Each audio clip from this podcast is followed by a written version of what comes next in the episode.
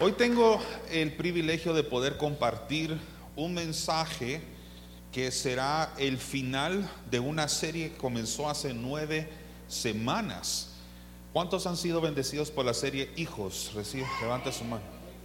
Yo he sido bendecido como papá, he sido bendecido especialmente y primordialmente como hijo de Dios. Y hoy tengo la oportunidad de poderles compartir el último mensaje de esta serie, una de las series más largas que hemos tenido aquí en Resplandece en varios años. Y todos estos mensajes, como lo decía el equipo de medios en el video que acabamos de ver, están disponibles para que tú los puedas ir escuchando, repasando y, por qué no decirlo, también compartiendo con personas que tú confías, que tienen algo que recibir, así como tú lo recibiste también de parte de Dios en una serie que se tituló Hijos. La serie Hijos fue una serie que pasé mucho tiempo madurando espiritualmente en mi corazón antes de poderla compartir, porque sabía que no sería cualquier mensaje el que Dios nos daría como iglesia a través de él. Y creo que nos recuerda que nuestro papel principal delante de los ojos de Dios es aprender a ser hijos, hijos obedientes. En la iglesia hoy en día, ministerialmente hablando, lamentablemente se ha, se ha metido una, no un mal espíritu, pero una actitud incorrecta de parte de muchos siervos, tal vez cada quien buscando escalar distintos, distintos puestos de jerarquía, de influencia, tal vez algunos con el afán de que consigan un título ministerial, ser llamados, no sé, pastores, profetas, evangelistas, maestros, apóstoles respetados. Y creo que a veces por por acostumbrarnos a eso, que no es bueno, desviamos nuestra atención de lo más fundamental e importante delante de los ojos de Dios. Y es entender que somos hijos. Antes de ser pastores, antes de ser siervos o ministros del Evangelio, delante de los ojos de Dios al nacer de nuevo, Él se revela a nosotros como Padre y nosotros jugamos un papel fundamental, ser hijos. Y es un poco difícil a veces tomar decisiones con respecto a cómo terminar una serie. Porque quieres terminar con un bombazo de prédica. Quieres terminar con un mensaje que impacte la vida de las personas que lo van a escuchar. Pero siempre el Espíritu Santo te recuerda humildemente que no se trata de prédicas de impacto, no se trata de prédicas emocionales, no se trata de, de buscar estimular los sentimientos de la gente que te escucha, sino que se trata de que cada quien reciba lo que de Dios tiene que recibir por gracia. La enseñanza con la que voy a cerrar esta serie, la última vez que di un mensaje parecido a este fue en marzo 2021 a los hombres valientes. Lo hice por nuestras reuniones semanales que hacemos fue la última vez que yo compartí algunos principios del mensaje de esta mañana. Sin embargo, los que han recibido mensajes de parte de Dios en labios de este predicador, saben que hago un esfuerzo, espero que se hayan dado cuenta que hago un esfuerzo por enseñar y simplificar principios de la palabra para que todos los podamos recibir. Hoy voy a dar una prédica que por unos instantes parecerá más una clase, una clase magistral. Y tal vez por el formato que le estoy dando, la forma en que este bosquejo más parece hoy planificador docente, es porque creo que hoy todos tenemos algo que aprender. Todos digamos aprender, por favor. Así que hoy casi me voy a portar como maestro y le voy a pedir su total y más celosa atención a lo que Dios le quiere hablar. Haga todo en su poder por evitar distracciones, porque son tantos principios los que hoy vamos a aprender. Obviamente no me puedo detener demasiado en cada uno de ellos porque me prolongaría demasiado en el mensaje. Pero todos, todas son perlas bíblicas que Dios va a impregnar en nuestro corazón como padres y como hijos. Y precisamente así se titula la enseñanza de esta mañana. Padres e hijos ejemplares. Todos aquí tenemos uno de estos dos o ambos roles que cumplir. O somos padres, o somos hijos, o somos padres e hijos. Los principios que hoy vamos a aprender ponen un sello. Cuando usted termina de escribir una carta, la firma, o para quienes vivimos el tiempo de la mensajería impresa, ¿se acuerdan? Los correos físicos, y después de meter la la carta en el sobre, pues había que ir a buscar un sello, una estampa, algo que dijera ya está terminada y lista para enviarse. Yo creo que el Espíritu Santo quiere impregnar su propio sello, el sello del Espíritu Santo en el corazón de los que somos padres, de los que somos hijos, de los que somos padres e hijos al mismo tiempo. Y al referirme a paternidad, no quiero limitarme únicamente a una paternidad biológica sino también una paternidad adoptiva, una paternidad no solamente natural, sino aquellas que muchos también desempeñan en sus oficios, como maestros, jefes, líderes, encargados de grupos o de personas. Así que de cualquier otra forma, los principios que hoy va a conocer los puede aplicar en distintas dimensiones. Voy a empezar haciendo lectura de lo que yo titulo porque esto no necesariamente aparece así en la Biblia, la, una de las oraciones de Pablo, la oración de Pablo. Dependiendo qué versión de Biblia usted utilice en su estudio personal, podría tener este capítulo distintos títulos. Pero yo voy a referirme a la traducción al lenguaje actual, donde aparece el amor de Jesucristo. Pablo, en Efesios capítulo 3, está, según la oración, doblando rodillas, así como muchos de ustedes lo hacen cuando oran, clamando al Señor por otras personas, pidiéndole al Señor que derrame su amor y su misericordia en personas a quien Pablo estaba aprendiendo a amar. Esta oración no necesariamente invoca a papás, no necesariamente menciona a papás naturales. Pero el Espíritu Santo, mientras yo ordenaba mis ideas para compartir el mensaje de hoy, me llevó a esta oración que yo desde hace muchos años, cuando la conocí, le puse la oración de Pablo y el amor de Jesucristo. Hoy quiero utilizar, aprovechar, mejor dicho, esta oración para poder orar por todas las familias y especialmente las cabezas de hogar que hoy estén recibiendo este mensaje.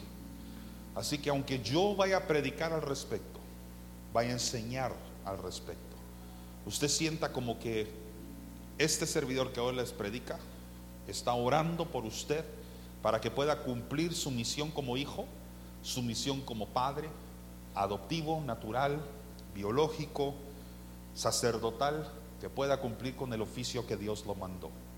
Efesios 3, capítulo, capítulo 3, versículo 14. Voy a utilizar la traducción al lenguaje actual. Dice así. Por todo esto, vean la postura, vean el prólogo de la oración. Se tarda tres versículos, prácticamente hasta el 16, empieza realmente la petición. Ahorita la primera parte de la oración Pablo solamente está reconociendo a quien le está orando, al Dios Todopoderoso. Y dice así, por todo esto, me arrodillo a orar delante de Dios el Padre, creador de todo lo que existe, tanto en el cielo como en la tierra. Por la inmensa riqueza de su gloria, pido a Dios que por medio de su Espíritu los haga, y aquí es donde vamos a empezar, cristianos fuertes de ánimo. Qué curioso que así comience Pablo a orar por las personas a quienes amaba. que se convirtieran en cristianos no débiles, sino cristianos fuertes, pero no fuertes únicamente en fuerzas físicas, va más allá de fuerzas musculares, se está refiriendo a una fuerza que la paternidad de hoy, que los cristianos, padres cristianos, familias cristianos, cristianas, hijos cristianos, debemos recordar, y es la fuerza de ánimo. La palabra ánimo la he explicado en distintas series, pero se los voy a resumir acá para traer nuevamente a su memoria. Ánimo significa en pocas palabras fuerza o energía para hacer, resolver o emprender algo. Hacer algo, resolverlo o emprenderlo. Y vaya si no se necesita ánimo para ser un buen padre, un padre ejemplar, o vaya si no se necesita también un buen ánimo para ser un hijo ejemplar. Se necesita fuerza, energía para poder hacer, para poder resolver o para poder emprender una cosa. De hecho, la emoción contraria al ánimo, directamente contraria al ánimo, es la palabra desánimo. ¿Y qué significa el desánimo?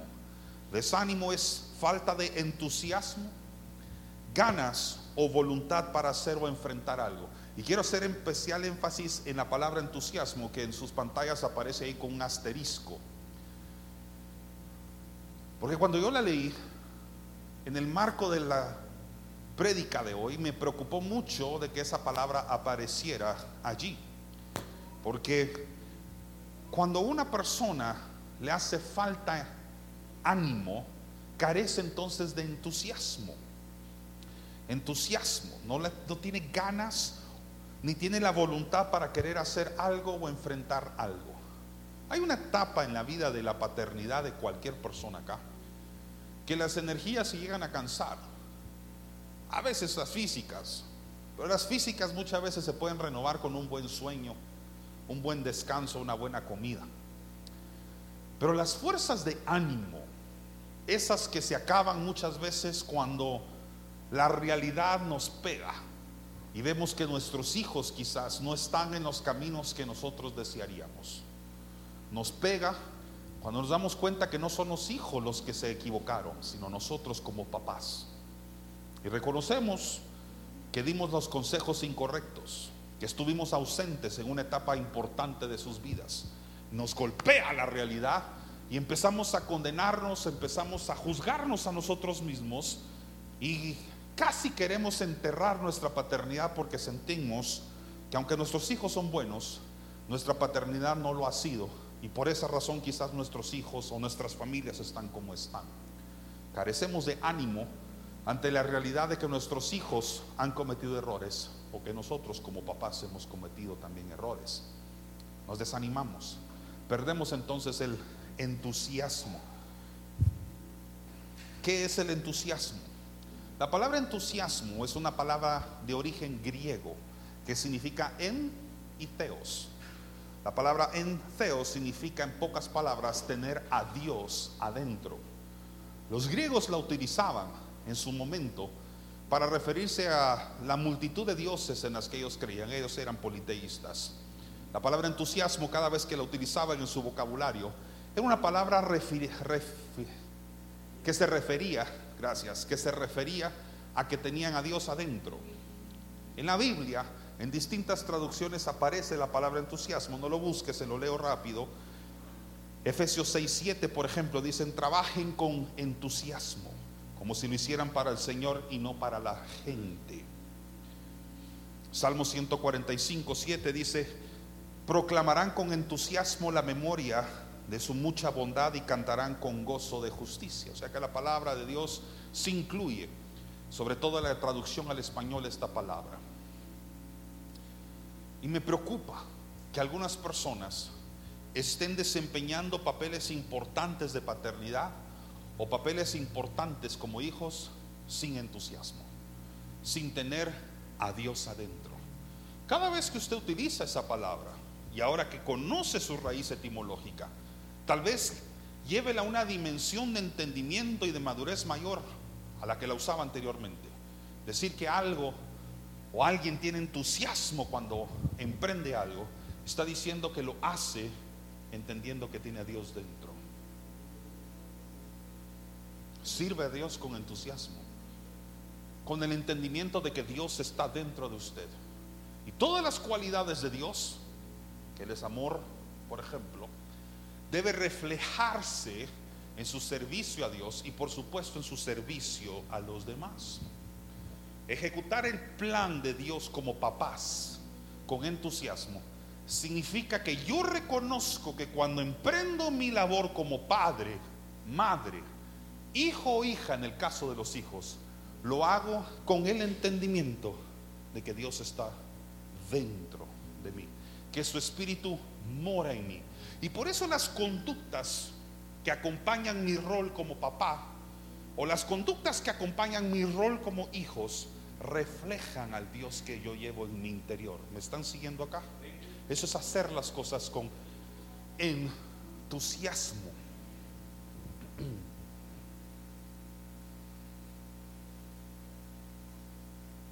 Voy a leerles Proverbios, capítulo 18, versículo 14, para que entendamos la relevancia de lo que Dios nos quiere decir. Dice así, el espíritu humano puede soportar un cuerpo enfermo. Imagínese eso. El espíritu de un hombre puede soportar un cuerpo enfermo, pero ¿quién podrá sobrellevar un espíritu destrozado. ¿Quién puede sobrellevar un espíritu destrozado? Espíritu destrozado no es algo que nosotros utilizamos en nuestro lenguaje coloquial en español mucho, sobre todo en nuestro país o nuestra región. Decimos más el corazón roto, el corazón quebrado o quebrantado. No utilizamos mucho eso, pero básicamente o psicológicamente se está refiriendo al mismo efecto un espíritu destrozado. Yo creo que es serio lo que estoy diciendo. Y es preocupante que hayan personas que estén haciendo un esfuerzo de querer ser buenos padres o hayan hijos que estén esforzándose por ser hijos ejemplares, pero no logran su objetivo sencillamente porque no han entendido que tienen un espíritu destrozado. ¿Qué provocó en tu infancia? ¿Qué provocó en tu adolescencia que tu espíritu se destrozara? Que hoy que eres padre y que tienes que ejecutar un rol, un papel como papá, no te permite fluir en amor hacia los demás. Quizás porque no te has dado cuenta de que hay una herida que todavía no se ha cicatrizado y está abierta. Un abuso de un padre de familia, un abuso de un mayor hacia un menor que no ha sido correctamente corregido, correctamente cicatrizado por medio de la gracia de Dios, con los consejos correctos, puede provocar que algún momento esa persona, ese niño, ese adolescente crezca, se convierta en un papá biológico de alguien más y no desempeñe su papel como tal con entusiasmo, con amor, sencillamente porque su espíritu todavía está destrozado. Hay algo en el corazón de la persona que no ha sido sanado y por lo tanto no puede ejecutar correctamente, amorosamente, su papel como papá. Esto no aparece en las pantallas, pero la palabra dice, ¿quién podrá sobrellevar un espíritu destrozado? Quiero darte el antídoto. Salmos capítulo 34, versículo 18. Voy a leerlo en la nueva traducción viviente. Ese no aparecerá en su pantalla. Dice, el Señor está cerca de los que tienen quebrantado el corazón. Si usted tiene su corazón quebrantado, déjeme decirle algo, Dios está cerca. Y termina este versículo diciendo, Él rescata a los de espíritu destrozado. O sea que su espíritu destrozado, que le impide con entusiasmo ejecutar bien su papel como mamá, como papá, como un hijo, como un adolescente que todavía está dentro de un hogar, tiene una cura. Y esa cura no es cualquier cosa, es alguien. Dice, el Señor está cerca de los que tienen ese corazón y Él rescata a los de espíritu destrozado. Yo no sé si usted tiene en casa a un hijo o una hija, a un adolescente que tiene su corazón roto, su corazón quebrantado. Ante la desilusión de lo que le pudo haber ocurrido en la escuela, en la universidad, lo que le pudo haber ocurrido en su círculo de amistad, lo que le pudo haber ocurrido en su relación padre o madre, déjeme decirle que hay alguien que consuela ahorita en este instante el corazón de sus hijos y es el mismo Espíritu Santo. Él está con los quebrantados de corazón y dice su palabra, por eso se lo leí, Él rescata a los de espíritu destrozado. Quizás bajo el techo de su hogar, la persona que tiene el espíritu destrozado es usted o su cónyuge. Y esta es una oración, por eso estoy hablando sobre la oración de Pablo, que le permite a usted ponerse de rodillas y clamar por esos corazones que están dentro de su casa, que necesitan la intervención de un médico, médico de médicos. Hablo de la persona de Jesús. Lo que hoy estoy hablando es algo serio, familia. Y lo estoy haciendo con seriedad y con madurez para que entendamos la relevancia de este tema y que no tengamos miedo a tratarlo, no tengamos miedo a hablarlo. En nuestros hogares hay personas que necesitan intervención de Dios inmediata. Y quizás Dios te está revelando a ti los principios de su palabra esta mañana para que entres confiadamente al trono de su gracia, ponte de rodillas como lo hizo Pablo y puedas orar por esas personas que tienen un espíritu quebrantado en tu familia. Y si todavía no notas quién podría ser, a lo mejor esa persona eres tú. Necesitamos que Dios rescate los que tienen el espíritu destrozado. La próxima vez que llegue un hijo o una hija a usted a su casa, lleguen ahí al borde de su cama y le digan, mamá, papá, estoy destrozado, destrozada. Recuérdele que hay principios en la palabra de Dios que dicen que Él mismo puede rescatarlos del hoyo emocional o psicológico en que se han metido. No tienes idea cómo la falta de tratar estos asuntos, ponerlos a los pies de Cristo, pueden llegar, voy a usar una palabra que voy a explicar un ratito, a somatizarse en tu cuerpo. Es decir, cosas que son emocionales, cosas que en tu mente están ocurriendo, tienen la capacidad de llegar a manifestarse en tu salud física. Todo por no entenderlos o por querer ignorarlos. Hay personas que están físicamente enfermas, no porque tengan una enfermedad física, sino es porque no han entendido que su corazón está abatido. Pero hoy tienes tu derecho, permiso divino para decirle, Señor, yo sé como lo dice tu palabra en Salmos, que tú rescatas a los que tienen un espíritu destrozado. Heme aquí, yo soy uno de ellos. Ese reconocimiento, esa humildad, ese reconocimiento de tu vulnerabilidad va a abrir las puertas de la misericordia de Dios sobre tu vida. Y va a enviar un ángel, va a enviar al Espíritu Santo para fortalecerte la misma manera que un ángel fue y fortaleció a Jesucristo en el Getsemaní cuando oraba con amargura. ¿Cuánto estamos aprendiendo acá? Voy a regresar otra vez a Efesios capítulo 3, desde el versículo 17, por ahí me había quedado. Dice Pablo, sigue orando Pablo, también le pido a Dios que Jesucristo viva en sus corazones. ¿Sabe que esa es una oración que constantemente hago como papá? Le pido a Dios que Jesucristo constantemente viva en el corazón de mis hijos. Hágalo. Hijos, Pídanle a Dios, ustedes como hijos, que Jesucristo viva, more constantemente en el corazón de ustedes, de sus papás. Hijos, doblen rodillas por sus padres. Pídenle a sus papás, perdón, pídenle a su papá celestial que el Hijo de Dios more constantemente en el corazón de sus padres también. Si usted pensó que solo los padres oraban por los hijos, los hijos no podemos orar por los padres, se ha quedado muy corto todavía.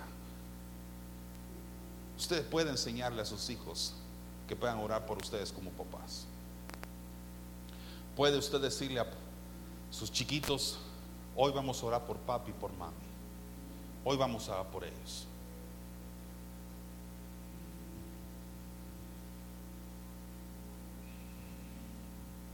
También le pido a Dios que ese Jesucristo viva en sus corazones.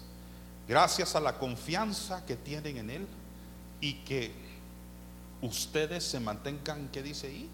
Firmes en su amor por Dios y por los demás. Aquí aparece otra palabra importante, que es firmeza. Firmeza significa fuerza sólida o estable.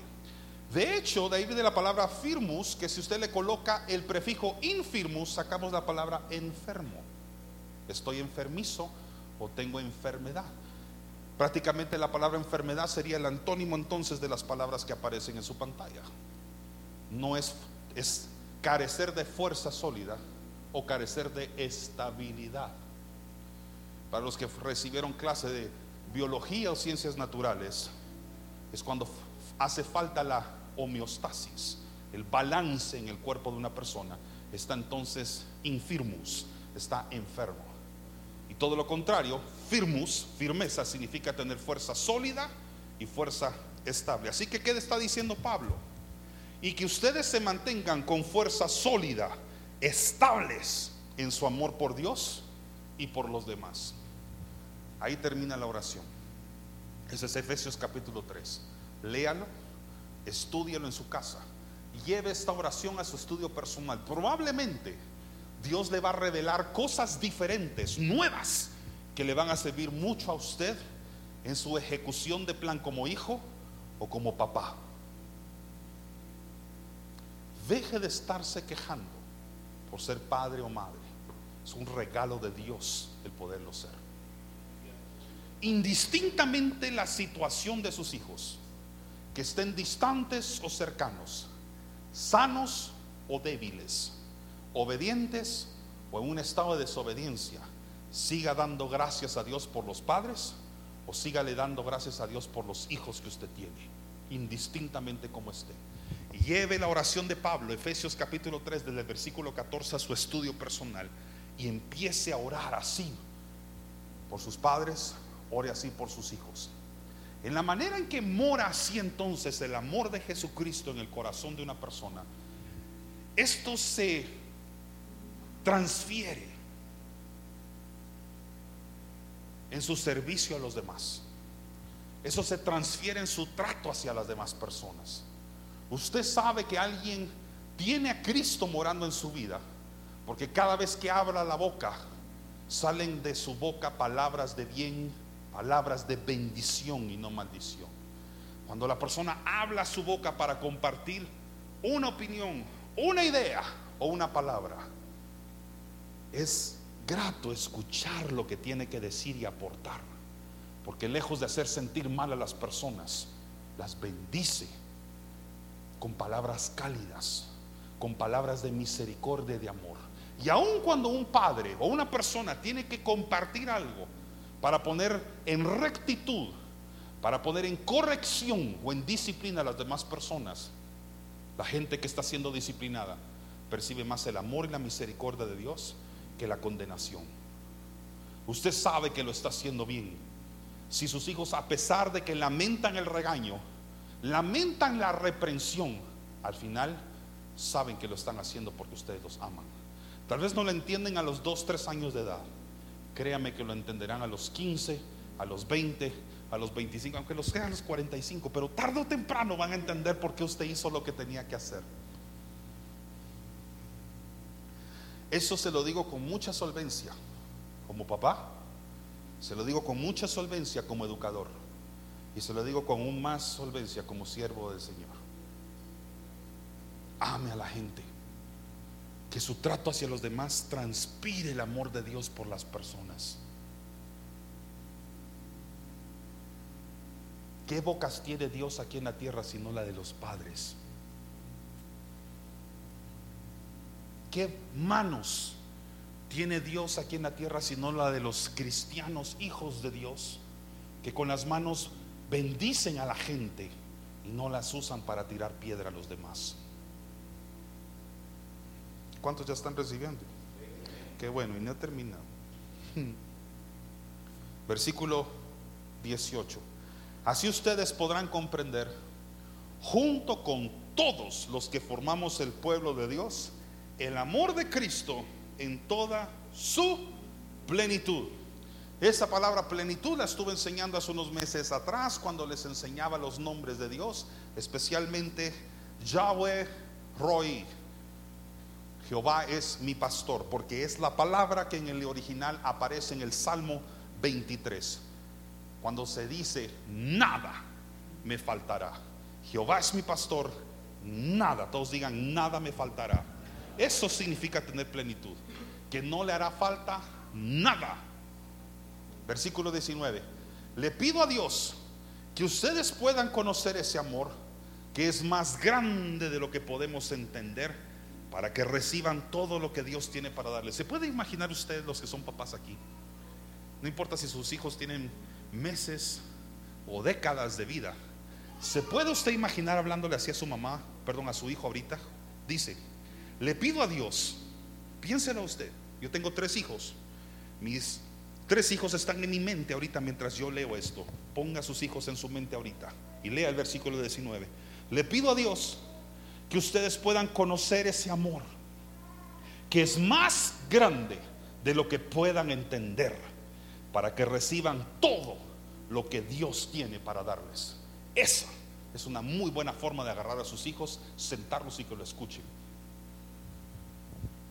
Gente diciendo, tenga cuidado con declarar la palabra de Dios. Sí, tenga cuidado, pero hágalo bien. Declare eso sobre sus hijos. Le pido a Dios que ustedes puedan conocer ese amor, que es más grande de lo que ustedes puedan llegar a entender. ¿Por qué es importante decirle eso sobre todo a los hijos hoy en día? Porque la cultura del mundo les está tratando de enseñar un amor incomparable con el amor de Dios. Pero si ustedes no se lo enseñan a sus hijos, el mundo se va a encargar de ser su escuela del amor.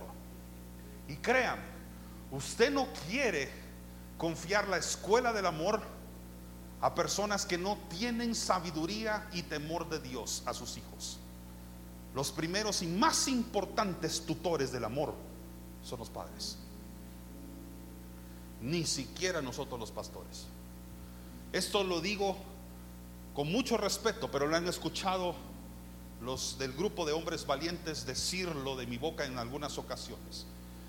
Les he dicho, no permitan, y esto lo digo con total autoridad y al mismo tiempo con respeto, por favor no permitan que sus hijos conozcan más principios del amor de Dios de parte de esta persona que les predica, los pastorea. Sus hijos no deben admirar primeramente al pastor como fuente de predicación del amor de Dios, a los primeros que ven de admirar y pensar es en mamá y papá. No en mí, sino en usted. Usted, mamá o papá. Fíjese, pastor, que mi esposa no está en los caminos de Dios, pero usted sí lo está. Fíjese, pastor, que mi esposo no le interesa lo que usted está predicando, pero usted sí. Y el que tenga oídos para oír, que oiga. Versículo 20. Dios tiene poder para hacer mucho más de lo que le pedimos. No sé si alguna vez había visto eso. O lo había leído en esta versión. Dios tiene poder para hacer más de lo que usted pide. ¿Cómo podemos aplicar eso en la paternidad? tengo muchos ejemplos en la mente, pero voy a mencionar tal vez uno o dos por cuestiones de tiempo. Abraham soñaba con lo que cualquier hombre podría soñar, tener un hijo. Pero dice la palabra que Dios tiene poder para hacer mucho más de lo que le pedimos. Eso me dice a mí que mientras que Abraham quería un hijo, Dios quería para él un pueblo. O sea, él quería un hijo sin darse cuenta que lo que él pedía no se comparaba con lo que Dios le iba a dar. Un pueblo completo. Generaciones de generaciones atrás de la petición de un hijo. O sea que mientras tú pediste un hijo o una hija a Dios, Dios te concedió el deseo de tu corazón sin darte cuenta que con el Hijo que Dios te confió, trajo mucho más bendición de lo que tú te podrías imaginar. Cumplió tu sueño, pero también está cumpliendo su sueño en su agenda personal.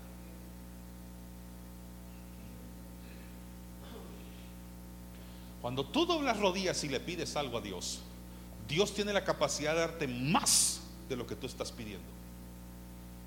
Por supuesto que esta prédica y este principio no es únicamente para hablar de multiplicación de hijos. No es mi intención que tenga un marimbal de güiros.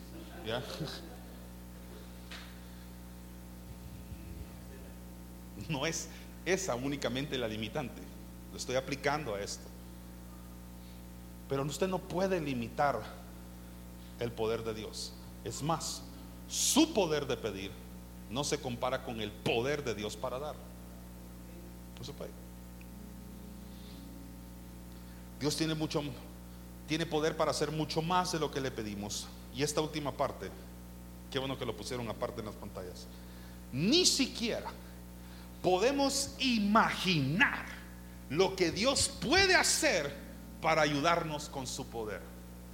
No sé si alguien acá, a través de este mensaje, en los veintipico minutos que llevo predicando, ha estado pensando la limitante humana que le impide a usted cumplir un papel de paternidad.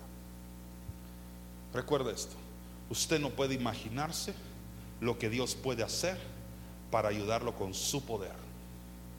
No se puede imaginar. Y la Biblia no miente. Lo cual significa que que usted trata de imaginar no va a poder, ¿o yo? Porque dice no se puede imaginar. O sea, usted está imaginando algo, siga, trate, inténtelo, pero no va a poder llegar, match, eh, ¿cómo es? Compararse con el poder de Dios para ayudarlo. No se lo puede imaginar. La, la Biblia no miente. Así que usted intenta imaginarlo, no va a poder porque la Biblia no miente. Ni siquiera podemos imaginar lo que Dios puede hacer para ayudarnos. Así que le quiero hacer una pregunta. ¿En qué necesita ayuda? ¿En qué áreas necesita ayuda? Intervención de Dios ahorita. Es física. No se puede imaginar lo que Dios puede hacer para ayudarlo. Por cierto, aquí no lo puse. La palabra ayuda ¿Sabe qué significa en su raíz? Llevar la carga de otros. O sea que Cristo puede llevar su carga para que usted pueda hacer lo que necesita hacer. Eso significa ayudar. Es quitar la carga que alguien tiene y que otro va a cargar por alguien más. Eso significa ayudar. Y entonces aquí aterriza en una parte del mensaje que yo llamo el modelo de padres e hijos ejemplares. Hay un modelo, pero es un modelo bíblico, no es un modelo mío, no es algo que salió de mi inspiración o creatividad, esto lo saco de la palabra de Dios.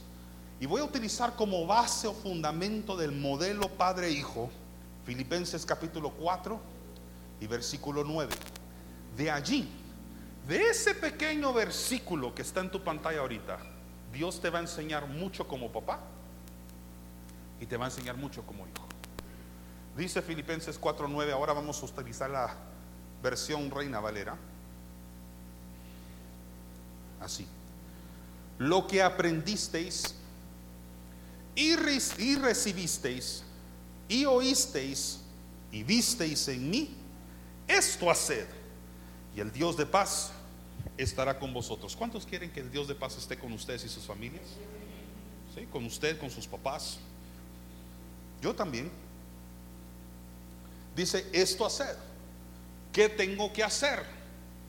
¿Qué debemos hacer? Hacer todo lo aprendido, todo lo recibido, todo lo oído y todo lo visto. Y esto lo está diciendo el escritor, el autor, como diciendo, tienen ustedes autoridad de poder copiar imitar lo que han visto, lo que han escuchado de mí, solo eso hago. tu graduación como padre ejemplar, llega el momento en el que empiezas a ver a tus hijos diciendo, voy a hacer todo lo que aprendí de ti. Voy a hacer todo lo que vi en ti. Voy a hacer todo lo que escuché de tu boca hablar. Y voy a ser el ejemplo que vi en ti. Esa es tu graduación. Ese es el momento en el que tú puedes decir, trabajo bien hecho. No porque tus hijos vayan a ser perfectos, sino porque han visto a ti en un modelo de padre o de madre ejemplar. Señor, yo siento que me hace falta mucho llegar ahí. Dios tiene cuidado de ti. Corazones quebrantados, espíritus destrozados, como decía al principio de este mensaje. Dios tiene cuidado de ti. Pero llevémoslo esto a la práctica. ¿Qué debemos hacer? Déjalo ahí, por favor. Todo lo aprendido, todo lo recibido, oído y visto. Ahora pongámoslo en verbo en infinitivo. No importa si no sabe qué es eso, solo repita después de mí. Aprender, recibir, oír, ver. Otra vez. Aprender, recibir, oír y ver. Esos cuatro verbos de Filipenses capítulo 4, 9 nos van a enseñar mucho. Así que empecemos con el primero aprender. Si a los hijos de Dios nos toca aprender, ¿qué le toca al Padre? Enseñar. Eh, no requiere mucho esto, ¿no? Dice aprender. Si Pablo decía, si Pablo decía, todo lo que aprendisteis significa que alguien tuvo que haber enseñado. Yo no puedo jactarme de mi papel como educador, les digo todo lo que aprendieron de mí. ¿Qué, profe? Si no aprendimos nada, nunca llegó, nunca estuvo. Nunca dijo nada, solo chistes contó. Ah, bueno, eso sí sabe. Usted ha cumplido su trabajo como padre, les ha enseñado a sus hijos. Déjeme decirlo, como le dije que esto era para padres e hijos, y también aplica la relación padre-hijos de Dios todo lo que el Padre y el Espíritu Santo te ha enseñado, eso hace. Mateo 28, 19. Usemos un par de versículos paralelos para hablar de esto. Mateo 28, 19, un versículo conocido por muchos de nosotros, dice, enséñenles a obedecer todo lo que yo les he enseñado. Yo estaré siempre con ustedes hasta el fin del mundo. ¿Qué palabra destaca ahí que tenemos que enseñarle a nuestros hijos? Empieza con la letra O. Obediencia. Obediencia. No de eso se trata nuestra paternidad. Enseñarles a los hijos a obedecer, seguir instrucciones. No se trata de eso el magisterio, que aprendan a seguir instrucciones. ¿Acaso no antes de pasar el examen lo primero que debe hacer un alumno es leer las instrucciones? Usted sabía que antes de pasar las pruebas de la vida, hay un manual de instrucciones sobre qué hacer cuando la prueba llegue. Enseñe la palabra de Dios. Colosenses 3:20. Hijos, este es para los hijos. ¿Usted qué cree que son para los papás? No, hombre. Hijos, obedeced. Ah, claro. ¿Obedecer a quiénes? Ahí está. Restrígueselo a su hijo, a su hija si es necesario. Dígale, aquí está en la Biblia. Obedeced a vuestros padres en algunas cosas, en todo, porque esto agrada al Señor. Enséñele a su hijo que conforme es obediente a sus indicaciones, está agradando a Dios. O sea, el contentamiento no viene al corazón del papá que enseña, el contentamiento viene del papá que lo mira todo desde el cielo. Juan 12:50 dice, y sé que los que obedecen los mandamientos de mi Padre tendrán vida eterna. Por eso les he dicho todo lo que mi Padre me ordenó enseñarles. Enseñar, aprender, aprender, enseñar. Entonces, termino con una declaración. Entonces, ¿qué debemos enseñar? O ¿Qué debemos aprender? Obediencia. principio básico. Todo lo que aprendisteis, básicamente, obedezcan. Obedezca la palabra de Dios. Quiere aprender un principio que está desde el Génesis hasta el Apocalipsis, obediencia. ¿Qué metió en problemas a Adán y a Eva? La desobediencia. ¿Qué metió problemas a todos los que no llegaron al arca y se hundieron en las aguas del diluvio? La desobediencia. ¿En qué se metieron problemas? ¿O por qué se metieron en problemas los discípulos de Jesucristo? Por desobediencia. ¿Por qué se ha metido usted en problemas como hijo de Dios? Por desobediencia. Enséñenles a obedecer. ¿Por qué se metió en problemas usted como empleado? ¿O por qué usted tuvo un empleado que se metió en problemas con usted como jefe? Porque no acató las órdenes. Obediencia. Principio número dos, ¿se acuerdan? Recibisteis, todos digan recibir. Entonces, si Pablo decía todo lo que recibisteis, aunque entonces alguien tiene que dar, porque no puedo recibir si no hay alguien que me esté dando. Así que, ¿qué debemos dar y qué debemos recibir? Juan capítulo 13, versículo 35. Por mencionar algunas cosas, dice, en esto conocerán todos que sois mis discípulos. Jesús hablando. Si tenéis, ¿qué dice ahí? Otra vez, ¿qué dice? Amor los unos por los otros. Así que, ¿qué tiene que dar amor? ¿Cómo se, da, se puede dar el amor? De tal manera amó Dios al mundo que dio, dio, entregó. O sea que el amor sí se entrega. El amor es una entrega. No es un efecto pasivo de recepción, sino que es un efecto activo.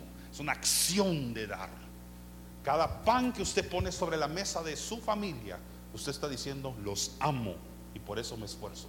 Hijos, cada porción de pan que sus padres llevan del supermercado a sus casas es una forma en que sus padres manifiestan amor por ustedes razón suficiente para decir, gracias papá. Gracias papá. Enséñenles el valor del esfuerzo, porque el amor es sacrificado. Si no, pregúntenselo a Jesucristo. El verdadero amor requiere sacrificios. La razón por la que llevas la ropa que llevas puesta, sea la marca que sea, es porque un papá se está sacrificando por ti. Y tal vez no te dice todo el tiempo te amo. Tal vez no todo el tiempo está abrazándote, dándote besos. Pero créame que hay una forma en que papá y mamá muchas veces dicen te amo, hijo.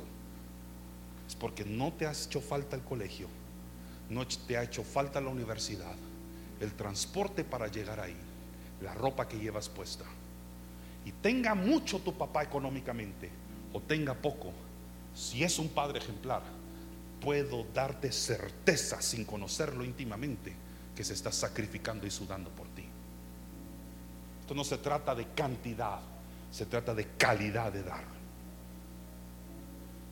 ¿Cómo así no cantidad y no calidad? ¿Cuántos hijos unigénitos entregó Dios por la humanidad? Uno. No se trata de la cantidad de corderos, se trató de la calidad del cordero. Uno. Así que no juzgues el amor de tus padres por la cantidad de cosas que te ha dado. La calidad de amor pesa mucho más. Primera Tesalonicenses, hablando sobre aprender a dar, si usted da, esto es lo que usted como hijo le corresponde ser. ¿Cuántos aquí somos hijos? Todos deberíamos levantar la mano, somos hijos. Primera Tesalonicenses 5:18. Dad gracias en todo porque esta es la voluntad de Dios para con vosotros en Cristo Jesús. Y esta es para ti, hijo. Esta es para ti, hija. Tienes padres, si a tus padres les corresponde dar, a ti también te corresponde recibir y dar las gracias. Ser agradecido. ¿Cuándo fue la última vez que dijiste, mamá, papá, gracias por mi closet? Gracias por el vehículo. Gracias por mi colegiatura. Gracias por el pan con frijol con el que hoy desayuné. Sé que no ha sido fácil. Gracias. ¿Puedo hablarle a los hijos ahorita? Si usted tiene a su hijo, peguen un codazo para que ponga atención. No esperen a que sus papás pasen a la vida eterna para pararse en un funeral y decir gracias papá por lo que hiciste por mí. Díganselo en vida. ¿Ya pasaron tus hijos, perdón, tus padres a la presencia de Dios? Vive los años que te quedan honrando el sacrificio de tus padres. La memoria de ellos. Te heredaron muchas cosas más que las materiales. Te heredaron dones, te heredaron talentos, talentos. Honra a Dios y a tus padres con esa herencia que vale más que el dinero esos talentos y esos dones que Dios te dio a través de tus padres. El mundo le llama genética. Para Dios son talentos. Entonces, ¿qué debemos hacer? ¿Qué debemos dar y qué debemos recibir? En unas palabras, en una palabra, amor. Amor. Número tres, todo lo que oíste, y se acuerda de Filipenses, entonces si alguien tiene que oír, otro tiene que hablar. ¿De qué me sirve un oído si no hay una boca que le hable? ¿Pueden ir a Romanos 10, 14 de una vez? Al 14. Romanos 10, 14, sáltense el 17 por favor. Dice, ¿cómo pues invocarán aquel en el cual no han creído? ¿Y cómo creerán en aquel de quien no han oído. ¿Y cómo oirán sin haber quien nadie les predique? Se lo voy a leer de otra forma porque algunos están cantando la canción de Marcos Witt en su cabeza. Esa fue una prueba de edad. Es para sacarlos de la canción, se los voy a leer en otra traducción. Mire la importancia de hablar y de escuchar. Romanos 10, 14, lo mismo, pero en traducción al lenguaje actual. Pero ¿cómo van a reconocerlo si no confían en Él? ¿Cómo van a reconocer a Cristo si no confían en Dios? ¿Y cómo van a confiar en Él si nada saben de Él? ¿Y cómo van a saberlo si nadie les habla del Señor Jesucristo? La primera responsabilidad de dar a conocer al Padre es tuya, papá o mamá. ¿Eres maestro? ¿Eres maestro de escuela dominical? Tienes una responsabilidad de dar a conocer a Jesús. No solamente adoctrinar a los niños enseñándole cosas muy bonitas o cómo pintar o dibujar láminas muy especiales que a veces les damos. Tenemos la responsabilidad de darles a conocer a Cristo. ¿Y sabes por qué? ¿Por qué hablamos de padres ejemplares? Porque el padre de padres, el padre de padres, ejemplarmente hablando, es nuestro Dios.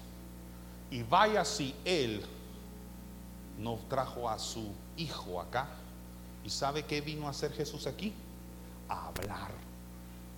Y Él decía, el que tenga oídos, que escuche. O sea, constantemente su ministerio fue esto, la predicación. Hablar. Hablar los secretos del reino. Hablar del Padre. Y el que no escuchaba, no quiero decir los calificativos que Jesús usaba, pero créanme que no eran muy buenos. Generación de esto, generación del otro. No voy a decir. Ignorantes, hipócritas. Los que no oían la verdad que él hablaba. Entonces, ¿qué debemos hablar y qué deben oír? Aquí lo sostengo con mis manos, la palabra. Entonces ya llevamos tres, antes de avanzar a la cuarta y última. La primera, pastor, entonces, ¿qué debemos enseñar? Obediencia. ¿Qué debemos aprender? A ser obedientes. Número dos, ¿qué debemos dar y qué debemos recibir? Amor. Número tres, ¿qué debemos hablar y qué debemos oír? La palabra de Dios. ¿Estamos claros hasta acá? Número cuatro y último, ver todo lo que visteis. That's tricky. Porque entonces, si alguien tiene que ver, otro tiene que mostrar. Alguien tiene que revelar. Lo que no se revela, no se mira.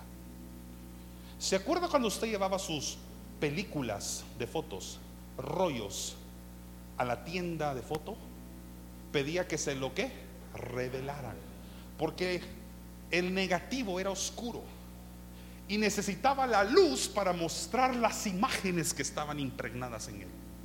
Así que para que podamos ver, tenemos que primero revelar o mostrar. Juan 14, 8 dice así. Felipe le dijo, Señor, muéstranos al Padre y nos basta.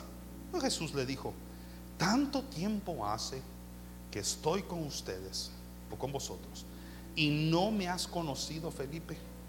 El que me ha visto a mí, ha visto al Padre. ¿Cómo pues dices tú, muéstranos al Padre? Este es otro nivel, familia. El que podamos llegar, nosotros no vamos a llegar a los talones a veces de lo que era Jesús en la tierra, pero podemos ser imitadores de Él. Filipenses lo dijo, perdón, Pablo lo dijo, sed imitadores de mí como yo lo soy de Cristo. O sea, hay un permiso para tratar de imitar a Jesús. Aunque comparado con Él, nos quedemos cortos. Hagamos un esfuerzo, un esfuercito por aprender a ser más como Cristo. No solo lo cantemos, quiero ser como tú, no, vivámoslo con el ejemplo. Entonces, para poder entender eso, dice, el que me ha visto a mí, ha visto al Padre. Esto es otro nivel. Esto es que llegue a un punto tu vida como papá y que tus hijos digan, conozco las cualidades de Dios porque conozco a mi papá. Porque vi a mi papá puedo decir que vi a Dios. No es que tú puedas encarnarte como Dios. No es que tú puedas endiosarte o tengas permiso para ello. Es que han visto tanto en ti el amor del Padre reflejado en tu conducta hacia con ellos. Que cuando viene alguien y le dice, quiero hablarte de una cualidad de Dios, dice, la he visto manifestada en mi papá. La vi manifestada en mi mamá. Ah, me hablaron de que Dios es mi proveedor. Yahweh Jireh. Mi papá me ha provisto. Ya sé lo que significa que Dios me dará todo lo que yo necesito. ¿Entendió? Que no te... ¿Sabes cuál es una de las peores cosas que puedes vivir como hijo de Dios? Que lleves tanto tiempo de ser cristiano y que la gente todavía no ha visto Cristo en ti. Uno de los antipiropos, una de las cosas que más te deberían de doler, es que alguien con quien has compartido mucho tiempo en el trabajo, en el vecindario donde tú creces, vives, después de mucho tiempo de compartir, te diga, ah, yo no sabía que usted era cristiano. Después de mucho tiempo, no sabía que usted era cristiano. Mi pregunta es, ¿qué ha hecho usted todo ese tiempo para que no haya transpirado Cristo en sus acciones, en sus palabras? Créame que en este tiempo, en el tiempo del cual yo estoy predicando, la gente se parecía tanto a Cristo que eran perseguidos hasta la muerte. Los reconocían porque hablaban como Él, se comportaban como Él, actuaban como Él. Entonces por eso Pedro estaba en problemas aquella mañana que Jesús va a ser crucificado.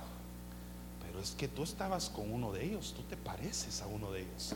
Te pareces a Cristo porque ya estás, estás con Cristo. Una de las peores cosas que podrían pasar en tu vida es que alguien te diga, yo no sabía que era cristiano. Eso es como que un hijo le diga, papá, yo no sabía que tú conocías a Dios. No, pero todavía está a tiempo. Todo lo que nosotros hacemos debe reflejar a Cristo en nosotros. Que no venga alguien y te diga, hemos escuchado ya todas tus prédicas. Ahora muéstranos al Dios con tu ejemplo. O que te digan, ya hemos visto tu iglesia. Ahora enséñanos dónde está la misericordia de Dios, porque ¿qué es esto si no hay misericordia acá? Ah, no es que aquí nos juntamos y hacemos las cosas así y asá. No, no, aquí nos juntamos a experimentar amor y misericordia. Y hemos disfrutado tu boda. Ahora refléjanos tu matrimonio tal y como Jesús ama a la iglesia. Si no solamente fue una boda muy linda, pero donde no vimos ese reflejo de Jesucristo amando a su iglesia. Ya fui a ver tu casa. Ahora muéstrame un hogar donde imperan los principios del reino y donde se percibe el amor de Dios en el momento en que entro a la puerta de tu casa. Dos lecciones te dejo de esta prédica. Número uno, nuestra responsabilidad de dar a conocer al Padre, indistintamente quienes son papás aquí o no, es diaria, todos los días. Es una responsabilidad cristiana dar a conocer al Padre a la gente. Número dos, tú tienes el potencial de que la gente conozca a Dios a través tuyo. Hijos que están aquí, es probable que la única Biblia que hasta este momento tus amigos podrían haber leído fue tu propia vida, tu propia conducta, tu moralidad. Podría ser hasta ahorita la única Biblia que una persona ha conocido. No estoy diciendo que es suficiente, estoy diciendo que tu ejemplo, tu testimonio podría predicar más de Dios de lo que tú te imaginas.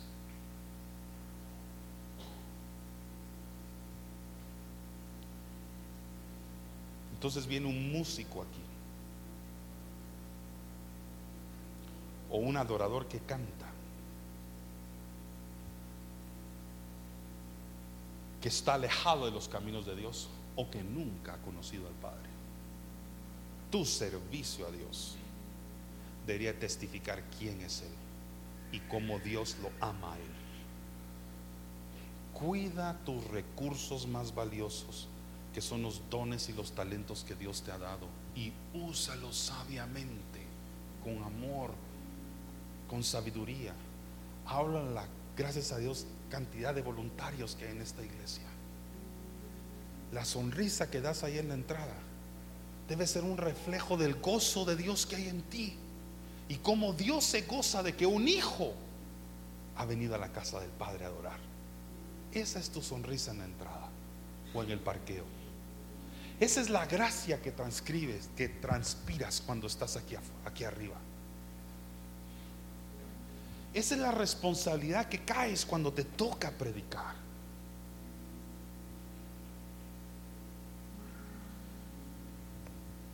Deuteronomio 31:6, voy a terminar con esto. Esto es de parte de Dios. Dice la palabra, esforzados y cobrad ánimo no temáis ni tengáis miedo. Ahí dice de ellos, de cualquiera. Porque Jehová, tu Dios, es el que va contigo, no te dejará y no te desamparará. Yo me pregunto si alguien necesita escuchar eso, como papá o como mamá, o como hijo aquí. Quizás te has sentado a pensar o reflexionar o meditar sobre estos principios y dices es que yo tengo temor. Tengo temor a ser un buen hijo, un hijo ejemplar, porque siento que al serlo me voy a ganar mucha crítica, mucha enemistad de parte de mis compañeros de clase, compañeros de la universidad, compañeros de trabajo. Ser un padre ejemplar puede en algún momento también ganarte enemistades de otros que no lo son. No pueden entender ¿Cómo tú eres un papá tan noble, tan amoroso? Ellos preferirían que tú te acostumbres a las tradiciones de ellos, a los estilos de vida de ellos. Porque tú has decidido ahora decir, no, no voy a la reunión con ustedes, porque lo que ahí hacemos compromete mi trabajo como papá y cabeza de hogar como familia. Y tienes que renunciar a muchas cosas del mundo por tal de poder complacer a Dios esforzados. Quiero, antes de terminar este mensaje, orar por los hijos y por los papás acá. Y lo voy a hacer en orden. Quiero comenzar orando por los padres de familia. que sé que con esfuerzo han hecho todo lo posible sacrificándose por sus familias. Quizás tus hijos en su inmadurez, independientemente de la edad que tengan, no lo han reconocido. También hay padres acá que probablemente después de un mensaje como esto se sientan, aunque sea amorosamente, pero confrontados por esta palabra. Y sienten que tienen que retomar sus vidas como papás y tomar mejores decisiones porque las que has tomado últimamente quizás te han distanciado de tu relación con ellos o tu relación con el Padre, pero estás tomando la decisión de querer enderezar nuevamente tus pasos y tus caminos. Y luego quiero orar también por hijos, porque probablemente acá o en la grabación hay personas que están escuchando este mensaje que se han sentido confrontados con la palabra para poder regresar a los caminos correctos y honrar nuevamente a papá y mamá.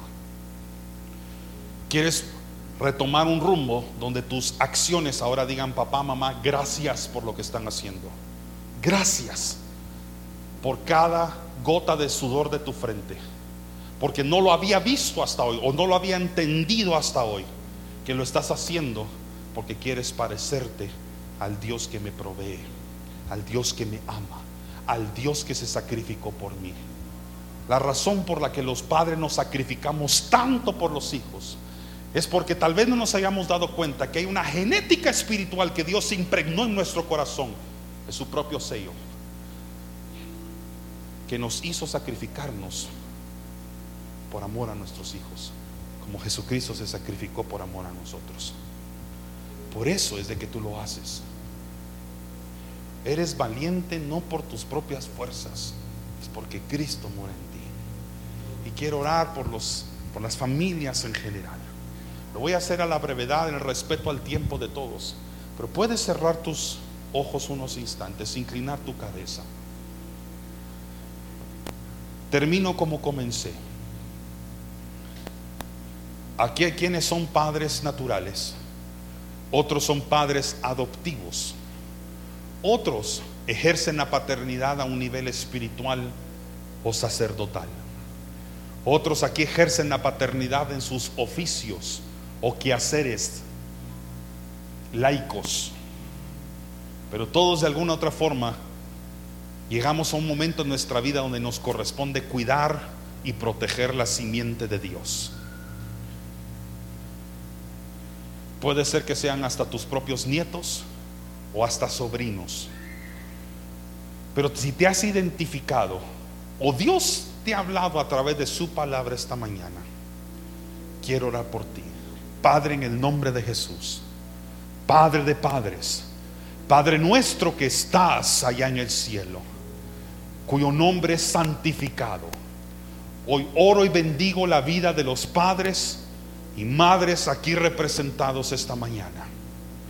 Gracias Señor, porque has puesto en ellos tu sello para esforzarse, para sacrificarse en amor, cuidado y protección a sus familias. Oro por los que llevan pocas mías de distancia como padres y oro por los que llevan muchas mías de distancia. Por los que tienen padres pequeños, como por los que tienen padres y que perdón, tienen hijos pequeños y por los que tienen hijos ya mayores. Oro por todos padres, desde el más joven hasta el más anciano, pidiéndote, Señor, auxilio, ayuda pronta por ellos. Te pido, Señor, por todo espíritu destrozado, por personas que tienen su corazón roto o abatido, porque quizás se sienten mal o se arrepienten por distintas decisiones que han tomado en su vida. Te pido Espíritu Santo, como lo dice Salmos 34, que tú rescates el espíritu destrozado en el nombre de Jesús. Que puedas ayudarlos a esforzarse, a enderezar sus pasos para poder reflejar el amor de Dios a los demás. Oro por los que han sido padres, pero han perdido a sus hijos, porque sus hijos han fallecido o porque sus hijos están en el cielo. Padre, en el nombre de Jesús te doy gracias por los minutos semanas, meses o años que confiaste tus hijos a esas familias. Confiamos que tú los tienes abrazados en la eternidad y que con cuerpos glorificados algún día regresarás esos hijos a las familias a quienes las confiaste, donde todos juntos seremos una gran familia en el cielo, donde tendremos todos un mismo Padre, que eres tú, Señor. Oro por esas familias en el nombre de Jesús. Oro por esas madres, oro por esos padres.